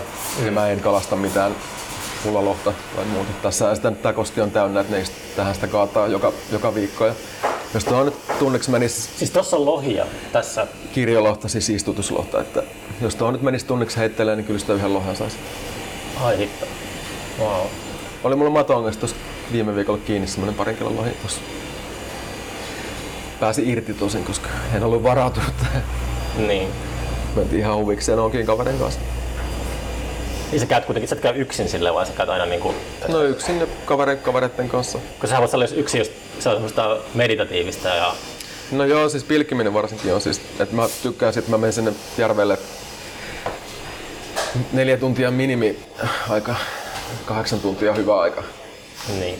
Mitä kun on rajumpi keli, 20 astetta pakkasta ja tulta, niin sit se on parempi, että sä upoudut siihen, siihen tota, maisemaan ja sitten sä niinku upoudut myös sen vedenalaiseen elämään sille, että alat kuvittelemaan, mitä siellä tapahtuu ja miten se kala käyttäytyy ja muuta. vedenalainen maailma. Onko seurannut tota, varsinkin Amerikassa vellovaa keskustelua näistä ufoista? Ää, en mitenkään tarkasti, mutta tänään, tänään Ylen uutista taisi olla just joku pieni insertti siitä. Joo, se on, se on niinku, ää, ilmeisesti laivasta just, laivaston mukaan, niin ne, mitä ikinä onkaan ne dronet, niin tota, ne toimii veden alta käsin, niin kuin mere, merestä käsin, Joo. mikä on silleen, alkaa niin oman mielikuvitus heti laukkaamaan. Niin. Mutta se, joku kaveri sitten sanoi, että ää, kun aina on silleen kaikkia salaliittoteorioita, niin on, on, on kiva harrastus. Että nyt on kiva niin silleen, sukeltaa kaninkoloihin, mutta silleen, että pääsee kuitenkin aina pois sieltä. Ja sitten kun alkaa, joku hallitus alkaa puhumaan jostakin ufoista, niin siitä lähtee semmoinen mm. viehättävyys pois, niin ei ole silleen, niin samalla tavalla enää kiinnostunut. Niin, voi olla jo. joo. Mutta joo, tuohon kalastukseen liittyy se, että tavallaan semmoinen vähän elämäntapa juttu, että pyrkii, pyrkii jonkinlaiseen omavaraisuuteen. Myös sitten terveelliseen ruokaan ja muuta. niin. Mihin nyt kuuluu sitten kaikki marjastus ja sienestys ja Kasvimaat. kasvimaat ja muut tämmöiset asiat. Niin, onko se tavoite sitten, että on täysin omavarainen? Tai No, täysin, ei- mutta silleen ei- niin kuin, Ehkä siihen täyde, täydelliseen omavaraisuuteen on ikinä pyritty, mutta siihen, että Niin. kyllä me pystytään pääosa meidän ruoasta kuitenkin, Pääosa? tai iso, iso osa tuottamaan itse ja keräämään. oh, Ja sitten on tietenkin niin toi luonnospyöriminen niin on semmoinen itselle tärkeä juttu. Että niin. et just on, et kun työskentelee paljon ja on aika, aika silleen, paljon projekteja ilmassa koko ajan, niin sit se on myös hyvä vastapaino. Varsinkin toi kalastus. Se on rauha, tai siinä ei saa olla kiire. No, montako projektia sä teet yleensä? Sulla et ole semmoinen selkeästi, että yksi asia kerrallaan, vaan sitten on niin monta multitaskausta. Ja... No niitä on ehkä joku kymmenen päällä, Kymmenen. päällä koko ajan, mutta siis riippuu vähän. Mä aikataulutan aika, aika tota, tarkkaan kaiken ja sitten mä pyrin noudattamaan aikatauluja aika tarkkaan. Niin. Mä oon tehnyt sitä vuosia ja sitten se tarkoittaa sitä, että kun edellä, niin kun joku projekti loppuu, niin sitten alkaa seuraava. Niin. Miten sulla kalenteri näyttää? Sä, just tulee se Future-kirja, niin tulee joskus, milloin se tuleekaan, mutta onko se niinku, ää, jos puhutaan vaikka, otetaan vuosi 2025, niin onko sulla kalenterissa jotain sille vuodelle? Uh, no joo, periaatteessa on. Että tiedät, mitä sä teet silloin? Joo, no kyllä mä tiedän mitä mä teen tämän Futurikirjan jälkeen, että mä oon tekemässä tästä Samuel, mä oon tehnyt Samuel sarjakuvan hahmosta, mikä on tämmönen haamun kaltainen olento, niin pari kirjaa ja sit siitä pitäisi... Kyynelestä syntynyt. Joo, Nörtin kyynelestä. Tota, siitä on tulossa kolmas kirja sitten. Niin mitä, mitä mä oon itse tehnyt tästä taustalla jonkin verran. Mulla on semmoinen tapa, että mä en tee yhtä kirjaa loppuun ja sitten aloita seuraavaan, mä, vaan mä aloitan sen seuraavan kirjan vähän ennen sitä, että mulla on jonkinlainen lähtökohtaisesti siihen. Tota, mutta sekin on silleen, ne Samuelin kirjat kestää sen neljä, neljä vuotta yleensä tehdään yksi kirja. Et tota, Neljä vuotta. niin. Mä käytän aika semmoisia hitaita piirrostyylejä. Ja tässä Futuressakin on tosi paljon niin kun, mä joudun opettelemaan siihen erilaisia piirrostyylejä, mitä mä en todellakaan hallinnut, enkä hallitse ehkä edelleenkään, mutta hallitsen ne sillä tavalla, että mä pystyn uskallan esittämään niitä sarjakuvissa. Mutta tota, mä käytän sitten tosiaan aika aikaa vieviä tekotapoja. Mm. Et mä teen käsin paperilla pääosin. Teen väre, värejä sitten tietokoneella sariksiin, mutta tota, mut päälähtökohta on sitten tehdään paperilla. Niin. Et nyt, nyt tällä hetkellä just tos, tänä aamuna vesivärillä future, future tein tulevaa numeroa. ja Tota. Mutta se on jännä, siis mä äh, miettinyt sitä, miksi, miksi mun on aina, aina ajaudun semmoisiin tosi hitaisiin tekotapeihin, mutta sitten mä oon tajunnut sen, että se on oikeastaan niin tosi hyvä homma, koska, mun, koska mä vietän tosi paljon aikaa sen yksittäisen vaikka novellin kanssa. Niin sitten mulla mä joudun tavallaan prosessoimaan sitä sisältöä siinä mun edessä koko ajan tosi pitkään. Niin mä yleensä, yleensä niin kuin ajattelen sen moneen kertaan ja sitten mä jollain tavalla muutan sitä ja tavallaan pystyn kehittämään sitä sinne. Et jos mä tekisin tosi nopeasti sen jonkun yhden ajatuksen, joskus se voi toimia tosi, mutta jos mä tekisin tosi nopeasti, niin voi olla, että, se, että tämmöiset nyanssit jäisi pois siitä. Entä sitten se, kun usein jos on semmoinen intensiivinen fokus jossakin tietyssä asiassa, niin kun siihen, siitä päästään irti, niin siihen ei pysty enää palaamaan millään tavalla. Miten sitten, kun sä, jos no, sä selat sun vanhoja teoksia, niin onko tuleeko se semmoinen, että sä Joo, sylkimisellä, että et pysty niinku ollenkaan katsoa niitä silleen? Tai... No, no siis tässä pitää huomata, siis mä, mä en, esimerkiksi tässä Futurissa mä en käytä välttämättä sellaisia tyylejä, mistä mä erityisesti pidän. Okei. Okay. et, et siis osa, osa on tietenkin semmoisia, mistä mä itse viehättynyt, mutta sitten kun mä, mä oon valinnut niitä tyylejä niin kuin sen mukaan siihen, että et, et ne viestii niin kuin tietynlaista perspektiiviä siihen niin kuin sisältöön. Eikö se niin kuin sille, että sä valitsit otatko vaikka jonkun mä piirrän tän niin kuin joku Jack Kirby tai joku tällainen, että onko se joku semmoinen, onko semmoinen... No niin kuin... siellä voi olla taustalla jotain niin kuin ajatuksia, niin. mutta en mä nyt pyri kopioimaan mitään niin, niin. suoraan, mutta mut silleen, että niinku, et Futuressa on jotain tämmöisiä hyvin niinku, valtavirtasarjakuvan. Mm. Kun siinä on, täm, siinä on kymmenkunta tämmöistä tarina-aiheoa, mikä jatkuu sitten sen sarjan läpi, niin. mikä pyörii eri ajoissa ja paikoissa, niin tota, osa niistä on sitten hyvinkin tämmöisiä mainstream-henkisiä niin niissä on tietenkin vaikutteita. Esimerkiksi mm, sen voin suoraan sanoa 2000 AD brittiläinen mm. Sarjakuvalehti 70-luvulta lopulta, niin se on vaikuttanut aika paljon, koska se on, siinä on hyvin, hyvin tota, villejä utopioita, Dyst, dystopioita pääosin, tosi, mutta tota, mut joo. Mm. Niin siis, että vastauksena siihen mun kysymykseen, niin se sä et tykkää niin katsoa jälkikäteen enää niin Aa, niin. Niin kuin mä hain sitä kun se... Ei, riippuu vähän jutusta. Muuten, kyllä mä nyt siis lähinnä ajattelen, että kun mä oon tehnyt joku jutun valmiiksi, niin ei, ei se ole mun omaisuutta siinä vaiheessa. Että siinä vaiheessa mä pyrin siihen, että se löytää lukijoita ja sitten lukijat, se on niiden niin niin. päätettävissä, mitä ne on mieltä siitä. Mutta tota, et en, en silleen niin vietä aikaa kotona, että tutka omia töitä ja ajattelen, että oi, että tämä on todella, todella loistavaa, mutta, tota, mut, mut siis kyllä mä nyt tietysti pyrin arvioimaan ne omat työt myös, että, että missä mä oon onnistunut ja missä en. Et, mm. tota, Tuleeko sulla sellainen olo, että, että tämä on nyt valmis vai onko se sitten semmoinen, että se revitään sun käsistä kesken? Tai se, että miten se niinku, Tuleeko selkeästi sellainen olo, että nyt tämä, nyt tämä kirja on valmis ja kansi kiinni ja sitten postiin vai onko se silleen? Mm, no kyllä mä luotan siihen intuitioon, mikä mulla siinä tehdessä on, että et, et kun joku asia tuntuu valmilta. Niin. Mä pyrin lopettaa sen niin täsmälleen silloin, koska se yli, ylityöstön vaara on niin kuin mulla ainakin niin kuin aina olemassa, että mä alan tekemään liikaa, liikaa sitä työstöä. Et tota, mm, mut, mut, niin vielä noihin, siis noihin vanhoihin piirroksiin, niin että et jotain niinku semmoisia tyylejä, mun, mun se piirrostyyli tosiaan elää koko ajan vähän, niin on semmoisia kuvia, mitä mä ajattelin, että mä en pysty tekemään tätä enää esimerkiksi. Että jotain tosi, tosi, tosi yksityiskohtaisia laajoja kuvakokonaisuuksia. Mm. Niin tota, mä en tiedä johtuuko se nyt näön, näön huono, huonontumista. Jostain. Onko se näkö huonontunut? No kyllä se varmaan ikänäkö vähän alkaa. Pitää ehkä rillit hommata jossain vaiheessa. Mutta mutta niin, mutta en mä nyt tiedä siis, mä en tosiaan ihan hirveästi tykkää sille katella niitä vanhoja juttuja.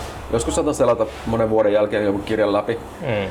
silleen kun on saanut seetäisyt tarpeeksi, että, niin. että pystyy vähän arvioimaan, mutta niin, jos, jos sä teet vaikka neljä vuotta jotain kirjaa, niin on aika hankalasta lukea silleen mitenkään niinku, muuta kuin tekijänä. Niin, siis tämä just hainkin, tota. että se, se kuulostaa sellaiselta. Mm. Ja sitten varsinkin, koska sit kiertää alan tapahtumista vaikka puhumassa jostain kirjasta vaikka vuoden tai kaksi, niin sä vielä niin kuin sanallistat sen kirjan niin. Niin kuin teemat ja kerrot 15 kertaa samat asiat, niin sit niin kuin, sä oot aika lailla täynnä sitä. Et, et, hmm. Saatko muuten paljon ihailijapostia? No jonkin verran, ehkä jonkin pari kuukaudessa, mutta ulkomailta, en Suomesta. Niin. Ehkä joskus Suomesta.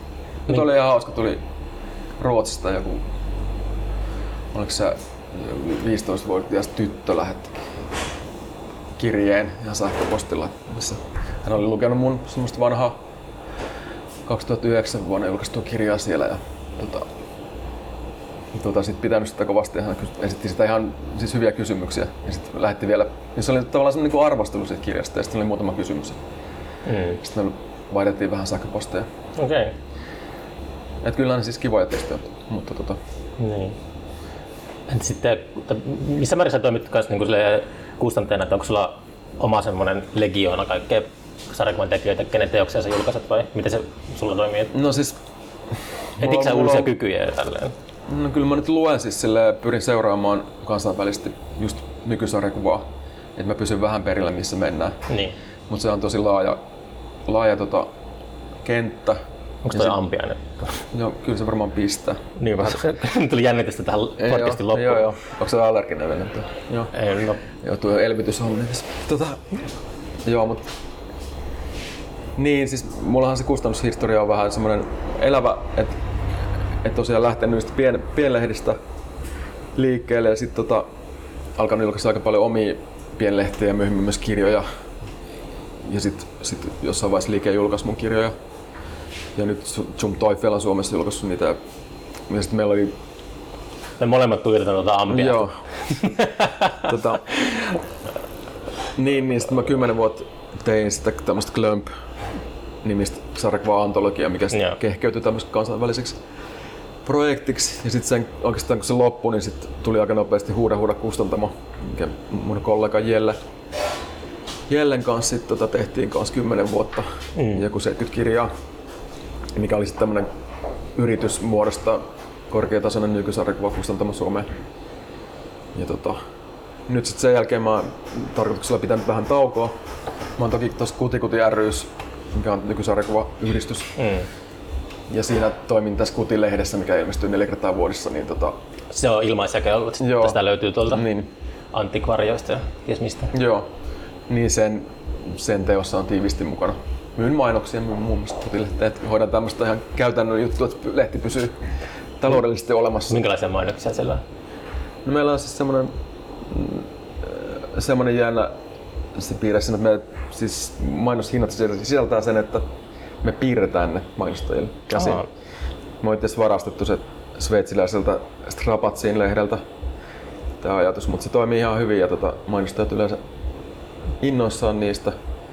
Et, Kutihan saa siis kulttuurilehti tukea tai taannoista kulttuurilehti tukea valtiolta, mutta sitten kuitenkin niinku melkein puolet sen budjetista tulee mainoksista, Mm. eli se on riippuvainen niistä.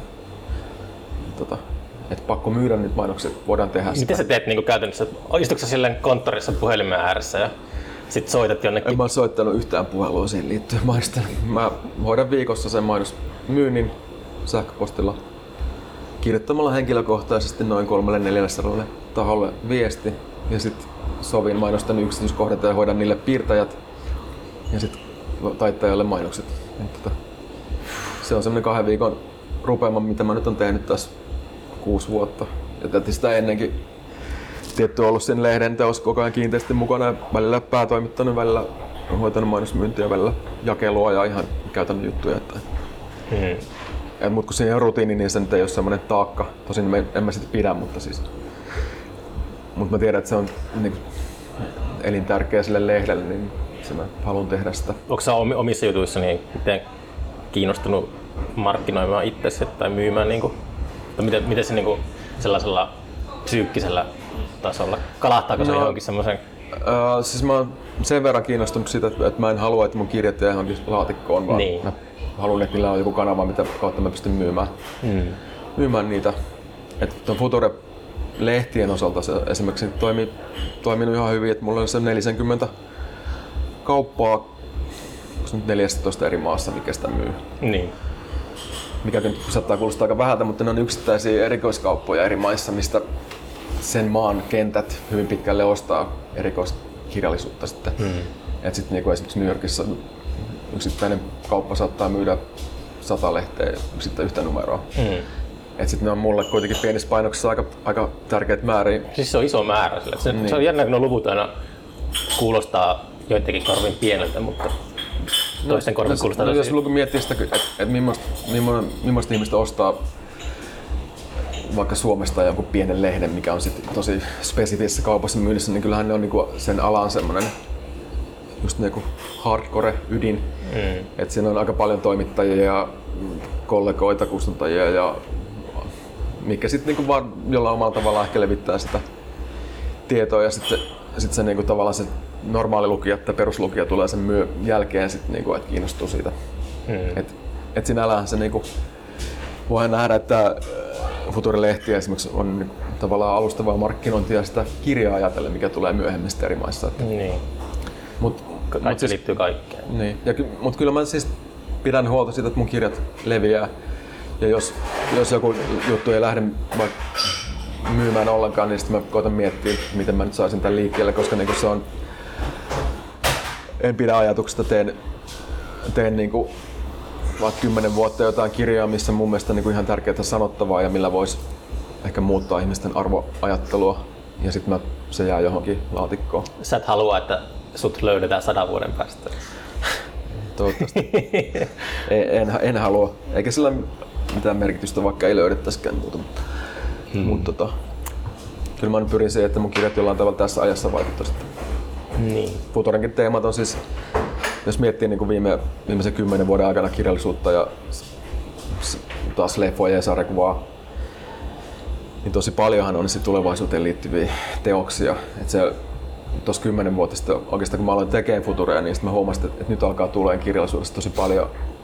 Ja Skifi, niin kuin pitkään Skifiä tehneet te, niin kuin kirjailijat esimerkiksi alettiin nostaa yhtäkkiä valtavirtaa ja muuta. Että silleen, että tule, tulevaisuuden teemat oli siis semmoisia, mitkä niin selkeästi oli askarrutti monia niin kuin taiteen jo, tekijöitä. Johtuuko se niin kuin tästä ää, Fukuyaman tästä, tästä Fukushima? Siis mä tarkoitan tätä eh, historian loppua. Ah, okei. Okay. Että sille e- historia on loppunut, kun me ollaan päästy semmoisen tietynlaisen päätepisteeseen, niin sitten alkaa jotenkin, ei ole enää tulevaisuutta. E- en mä sitä ajatellut, mä ajattelin ehkä enemmän sitä, että, niinku, että miten esimerkiksi niinku, vaikka tämän hetken joku parikymppinen sukupolvi näkee tulevaisuuden, niin kyllähän se on aika hahmoton ja siis niinku semmoinen niin että tavallaan semmoista va- meillä oli se identiteetin pirstoutuminen, niin kuin mikä, mitä on oikeastaan 2000-luvun tehty. Muistatko sen, niin kuin, miten niin kuin vuosi 2000, minkälainen semmoinen maaginen aura sen ympärillä oli silloin 90-luvulla? Joo, kyllä mä sen muistan. Se oli... Tosi, mä en kyllä muista, mitä itse silloin tein. Varmaan piirtelin jossain kotona. Mutta silti oli kuitenkin semmoinen jonkunlainen maali, tai sellainen se maali oli tämmöinen niin virstanpylväs, että se niin. oli selkeästi niin kuin tulevaisuudessa. Joo. Mutta se, se semmoinen ei ole enää olemassa sellaista. Korkeintaan tulee joku, että NASA kertoo, että joskus 2028 saattaa joku meteoriitti iskeä maapalloon. Se on ainoa niin semmoinen luku tai joku tämmöinen katastrofaalinen. Niin. Täällä vesi loppuu tai jotain tällaista, tulee semmoisia vuosilukuja, mutta muuten ollaan mm. aika hiljaa niin kuin siitä. Niin. Mitä no on se siis semmoisia, että niin kuin, ihmiset niin kuin, tavallaan lajina on pitkään tai yleensä tarvii jonkinlaisia isompia päämääriä. Nimenomaan. Että et, et ne niinku herää ja alkaa toimia sille aktiivisesti jotain mm. kohtaan. Jos miettii vaikka ilmastonmuutosta ja sen uhkia, niin mä en tiedä kuinka pitkälle niitä pitää konkretisoitua, että se oikeasti alkaa niinku kääntyä, kääntyä se tota, toiminta sille voimakkaammin, siihen mm. ehkäisevään suuntaan. Tähän liittyen muuten mä järjestän sitä ilmastopäivää täällä Siurossa ja se on tuossa 26 tässä Siurossa pidetään. No. Mitä siellä tapahtuu? Niin me ollaan tehty siis tämän kolmas vuosi, kun me tehdään sitä. Siinä on siis semmoinen riippumaton, poliittisesti riippumaton, kymmen, noin kymmenen hengen työryhmä, eri ikäisiä, eri, erilaisia ihmisiä eri aloilta. Niin tota, no kolmas vuosi ja nyt meillä oli pari semmoista etä, etäluentaa tuossa niin asiantuntijapohjasta liittyen terveyteen ja ilmastonmuutokseen ja vaateteollisuuteen ne oli tuossa huhti- ja toukokuussa ja nyt on sitten tämmöinen pääpäivä. Mm. Pääpäivä, missä on sitten aika nyt sille moninaisesti, että meillä on luontoretkiä, mikä kertoo tästä Siuran historiasta ja sitten tuosta rauta-aikaista asutuksesta ja sitten on Oras Tynkkysen puhe liittyen ilmasto, ilmastoon ja toivoon, että miten tässä niinku tavallaan pystyy mm. operoimaan tästä jollain tavalla mahdottomassa, mahdottomalta tuntuvassa niinku tilanteessa. Ja sitten on niin lähiruokaron lounasta ja tekstiilityöpajoja, mikä pyrkii siihen, että kierrätetään niin kuin vanhaa tekstiiliä ja tunnetaan sitä. Ja, Mm. että konkre- niin tavallaan konkre- konkreettisia tekoja ja muuta. Ja sitten, sitten Pekko, Pekko Käppi on tässä keikalla tässä Koskin parissa. Mutta että, Terveisiä Pekolle. pieni tapahtuma, mutta sitä tässä on tehty vuosi. Okei. Okay. muuten mä oon siinä ollut tavallaan tuotannollisessa roolissa ja tiedottamassa asioista. Säkin oot alkanut tapahtumajärjestelmissä. Mä oon ollut siis no, 2000-luvun oikeastaan tehnyt tapahtumia Mm. kanssa. Tota, Helsingissä asuessa niin mä olin Helsingin sarjakuvafestivaalilla ensin ihan duunarina ja sitten lopuksi taiteellis, taiteellisen puolen vastaavana. Ja Mm. Kutikutin kautta me järjestetty pieniä tapahtumia aina ja nyt täällä Pirkanmaalla kun perustettiin Demoskeneen liittyen tämmönen Zoo Party ry, mikä järjestää, järjestää päätapahtumaa kerran kahdessa vuodessa. Siitä on itse asiassa tulossa nyt etätapahtuma, kansainvälinen etätapahtuma syyskuussa, Mm. mitä me tehdään just nytten kanssa tota, sen rakennetta ja tekniikkaa ja inserttejä tehdään sinne ja muuta. Mutta siis tämmönen, ja sitten näyttelykuratointi ja tällainen, sitä on tehnyt aina. Et kyllä mä oon tapahtumatuotannossa aika lailla koko ajan jotain on tekemässä. Niin. Riippuu vähän, osa on pienimuotoisia, että täällä Siurossakin on kiva ollut tehdä, tehdä tota ilmastopäivää. Mm. Okei, okay, mutta tota, kun kuuntelijat haluaa tsekata sun tekemisiä, niin mikä on paras internetissä semmoinen osoite, mihin ne voi matkustaa? Onko sulla semmoiset ahkerasti päivitetyt kotisivut vai onko se? No ne on semmoista kerran kuukaudessa päivittyvät kotisivut. Mä lähinnä tiedotan asioista, mitä tulee. Niin. Sitten tietenkin mun käytän Instagramia, mutta sekin on sellainen lähinnä huvikseen laittelen kuvia sinne. Mutta tota, jonkin verran pro... Grillausselfietä. Jonkin verran, no niitä selfieitä en laita, en laittaa kyllä yhtään. Pyrin pysymään suhteellisen kasvottomana siellä. Mutta tota, mm, mut jonkin verran pyrin sitten jotain... Onko sulla kun siis sä et halua, sä et halua sun katso, kasvoja niinku semmoiseen tietoisuuteen? No, ne on nyt väistämättäkin jossain tietenkin tuolla internetin syövereissä, mutta tota, mä nyt tarkoitin sitä, että niinku pyrin niitä teoksia ehkä enemmän esittelemään. Niin. Mutta, mutta mut kyllä mä tälleen niinku vanhana nörttinä ja suht aikaisena netin käyttäjänä, niin, niin suosin semmoista tietynlaista anonymiteettia siellä netissä. Että mm. en ole päivittämässä tyttäreni va- jokaista liikettä tai kaikki jo ensimmäistä korvasientä, minkä löysin, niin sinne mm. someen, että mä en näe sitä sen arvosana. Sä teit sen jo 90-luvun puolivälissä. En tehnyt silloin. Silloin, silloin, silloin 60 kilo tavun JPEG-kuvan lähettäminen olisi kestänyt liian pitkään. Digikamerankin sai varmaan 96 vasta. Mm. Mutta tota, joo, oliko vielä jotain? Kysy jotain. Mitä mä kysyn? En mä tiedä. Mä voisin tota... Jos sulla on varastossa niitä Future-lehtejä, niin mä voisin tulla ostoksille. Joo, onhan tossa mulla kaikki, kaikki. Ja niin, on se, sellaista mä oon tossa puhunut vähän, että kun meillä on nyt toi työhuonetila tuossa Siuran valssimyllyllä, niin tota, Joo, Tiina Lehikosen kanssa tein siellä podcastin viime vuonna. joo. Varmaan jossain vaiheessa availen siihen pienen kirjakaupan siihen. Ai jaa, sen yhteyteen. vau. Mä oon vähän siihen Tosi hyvä idea kyllä. Nyt tässä pari vuotta sitten päätin, että mä alan tekemään sitä, sit kun silloin vielä oli reissussa vähän, vähän niin tota, sit keräsin jotain kirjoja mukaan eri reissulta. Ja nyt vähän, vähän hankkinut niitä jo. Pitää vaan katsoa, että missä vaiheessa mulla on aikaa sitten alkaa rakentaa itse, itse kauppaa siihen. Mutta mut siis hyvin pieni, mutta spesifinen kirjakauppa, mi- mikä myy pääosin teoksia, mitä Suomesta saa mistään.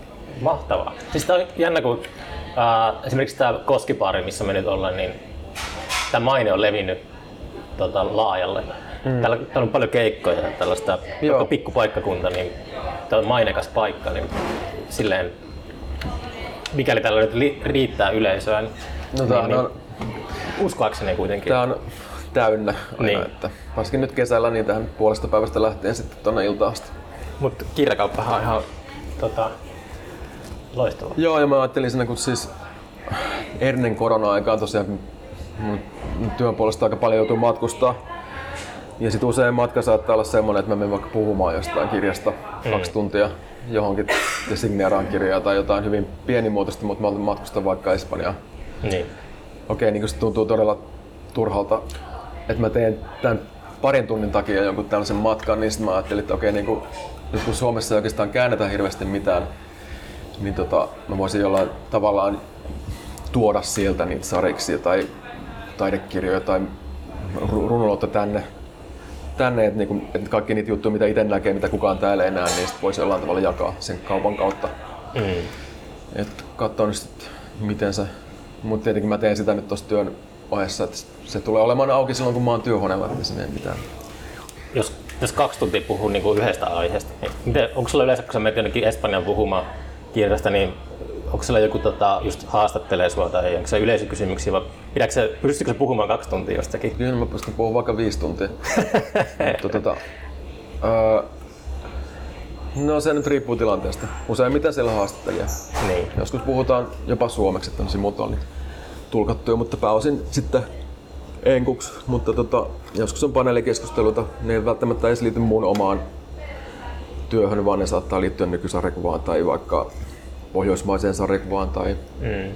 muuten. Että tota, tai, tai ihan mun siis niin kuin tekemisiin noin kauttaaltaan, että miten, miten on tehnyt kustannustyötä ja muuta. Mutta tota, mut ne on hyvin moninaisia ja sitten tapahtumakin on hyvin erilaisia. Mm. et mä käyn sarjakuva tapahtumissa, sit saattaa, saattaa olla taidepuolen tapahtumia, sit saattaa olla hyvin vaihtoehtoisia, moni, niin kuin, monitahoisia, missä musiikki ja eri ilmaisumuotoja mukana. Mm. Ja, tota, ja sitten on ihan kirja-alan tapahtumia tietysti. Ja sitten on, niinku, no, osa on, niinku, on pieni kutsuva taho, mikä, tai vaikka festivaali, mikä kutsuu mut paikalle, mutta osa voi olla vaikka, vaikkapa suomalaista kulttuurivientiä.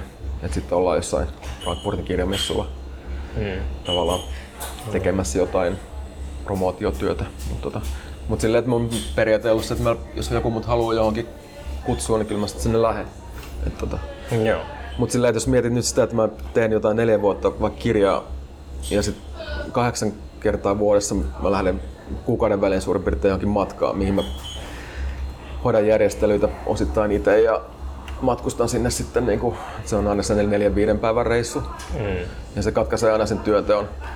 Mm. Niin siinä on siis sillä, se on suhteellisen kuluttavaa. Et siis sikäli mä oon nyt nauttinut tästä tilanteesta, että voi korona-aikana Mm. keskittyä siihen niin kuin, projekteihin ja sitten perhe-elämään ja tämmöiseen piene, pieneen niin kuin, lähipiirijuttuun. Niin.